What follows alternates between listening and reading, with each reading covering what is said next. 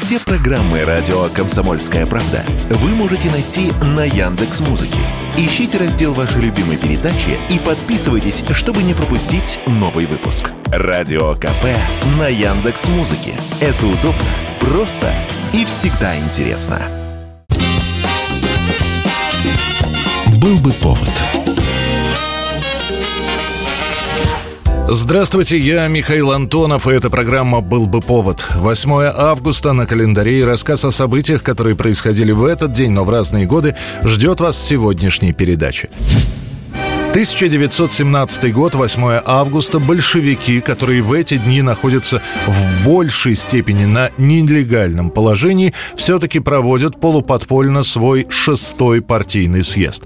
Главные заявления съезда следующие. Терпеть больше нельзя. Временное правительство окончательно растеряло рычаги управления. На улицах и в армейских частях творится анархия. Одним словом, ситуация как нельзя кстати располагает к тому, чтобы начать вооруженное восстание. Здесь, на Выборгской стороне, под охраной рабочих, собрались делегаты съезда. Им предстояло принять одно из важнейших решений XX века. На этом 6-м партийном съезде большевиков нет Ленина. Он, опасаясь ареста, скрывается в Финляндии, в Разливе. Руководят этим мероприятием Сталин и Свердлов. Но для съезда Ленин готовит несколько статей, в которых пишет, что мирный этап в развитии революции закончился, что в стране установлена военно-буржуазная диктатура, и задача большевиков состоит в том, чтобы начать подготовку к вооруженному восстанию. При этом Ленин заявляет о предательстве лидеров Советов, которые пошли на новое соглашение с буржуазией, и предлагает временно снять лозунг «Вся власть Советам». Далее на съезде будут решать экономические вопросы, которые, если все-таки большевикам удастся свергнуть власть, обязательно появятся. По итогу будет принята даже не декларация, а скорее воззвание ко всем солдатам, матросам и сочувствующим. Всем им, как следует из документа, следует уже в ближайшие дни быть готовыми с оружием в руках отстаивать интересы революции. Глава Временного правительства Александр Керенский, прознав про этот большевистский съезд, пытается создать коалицию, которая бы противостояла большевикам. Контрреволюция готовилась к схватке. Буржуазия и монархисты попытались объединить силы под флагом государственного совещания в Москве. Но в итоге Александр Керенский рассорится как с депутатами Государственной Думы, так и с командующим Лавром Корниловым. 1945 год, 8 августа. Если Великая Отечественная уже закончилась, то Вторая мировая все еще продолжается. И вот теперь пришло время и Советскому Союзу помогать западным партнерам по антигитлеровской коалиции. И это будет ответным жестом за открытие Второго фронта. В этот день СССР объявляет войну Японии. The Soviet Union declared war on the Japanese Empire. This participation had long been expected by the leaders of the Big Three. Сражаясь с гитлеровскими войсками, конечно, все знали о том, что Япония поддерживает нацистов. Но их силы были направлены не на советскую армию, а скорее на американцев, которые после налета на базу Перл-Харбор стали считать врагом номер один японцев, даже не немцев, а именно представителей страны восходящего солнца. И, кстати, между Советским Союзом и Японией по-прежнему продолжал действовать пакт о нейтралитете, который был заключен в Москве 13 апреля 1941 года. Понимая, что Гитлер проигрывает, японское правительство в 1944 году пытается выйти на переговоры с Советским Союзом, предлагая всевозможные уступки на Дальнем Востоке. Но никаких переговоров так и не состоится. Mongolia, scene of another undeclared war, this time between the Japanese in Manchukuo and Soviet Russia. 26 июля 1945 года во время Потсдамской конференции США и Великобритания опубликуют совместную декларацию с требованием безоговорочной капитуляции Японии. СССР заявляет о своем присоединении к этой декларации. Япония отказывается принять этот документ и как-либо отвечать на декларацию. Это и станет формальным поводом для разрыва пакта о ненападении. Через 2 дня после атомной бомбардировки Хиросимы и за день до бомбардировки Нагасаки СССР официально вступает в войну с Японией, которая будет сражаться еще чуть меньше месяца, а в начале сентября капитулирует. 2008 год, 8 августа, пока весь мир готовится к открытию Олимпийских игр в Пекине, на Кавказе начинается самая настоящая война. Обострения на границе Грузии и Южной Осетии стали происходить еще в начале месяца, когда сначала был обстрелян осетинский Цхинвал. Обстрел с грузинской стороны был такой силой, что часть населения пришлось в спешном порядке эвакуировать в Северную Осетию. Дальше ситуация ухудшается день ото дня.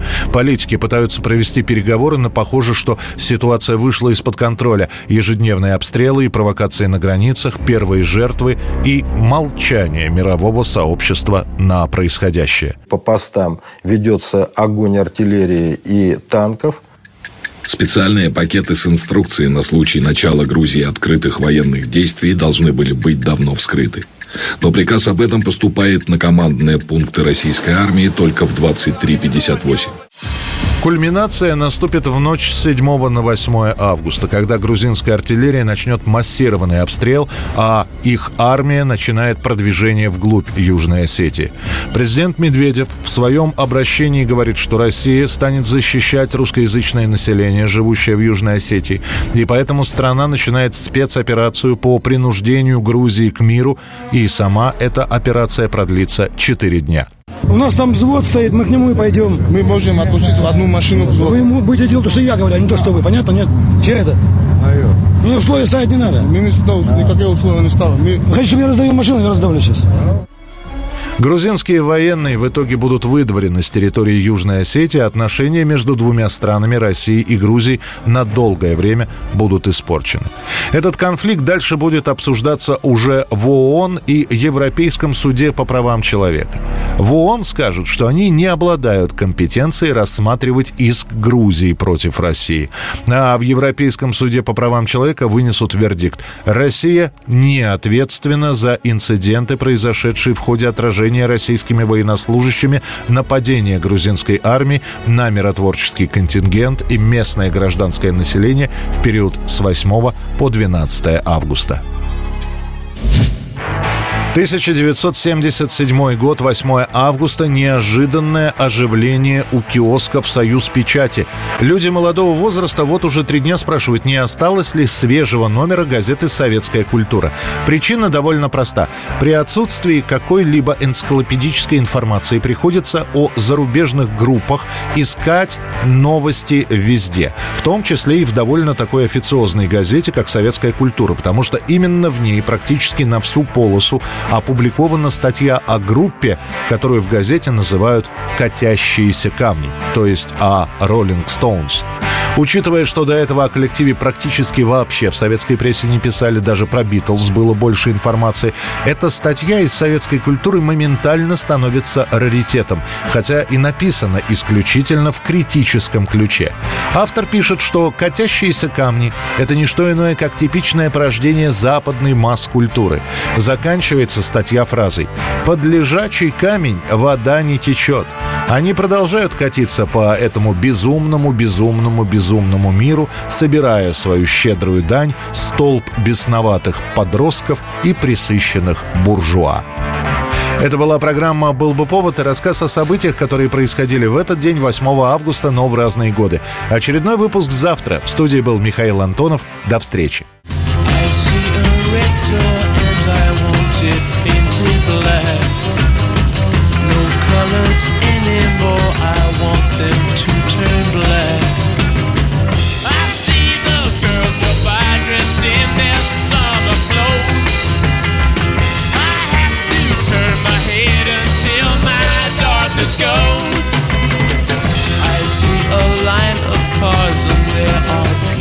Black. The flowers and my love hope never to come back. I see people turn their heads and quickly look away.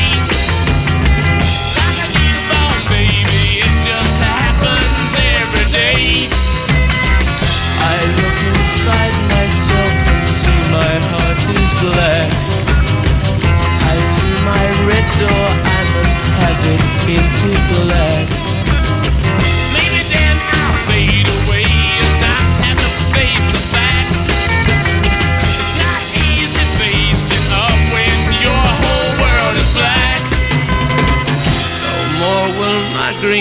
go turn a deeper blue. I could not foresee this thing happening to you. If I look hard enough into the setting sun, my love will laugh with me before the morning comes. I see a red door and I want it painted black. No colors anymore, I want them to turn black. I see the girls walk by dressed in their summer clothes. I have to turn my head until my darkness goes.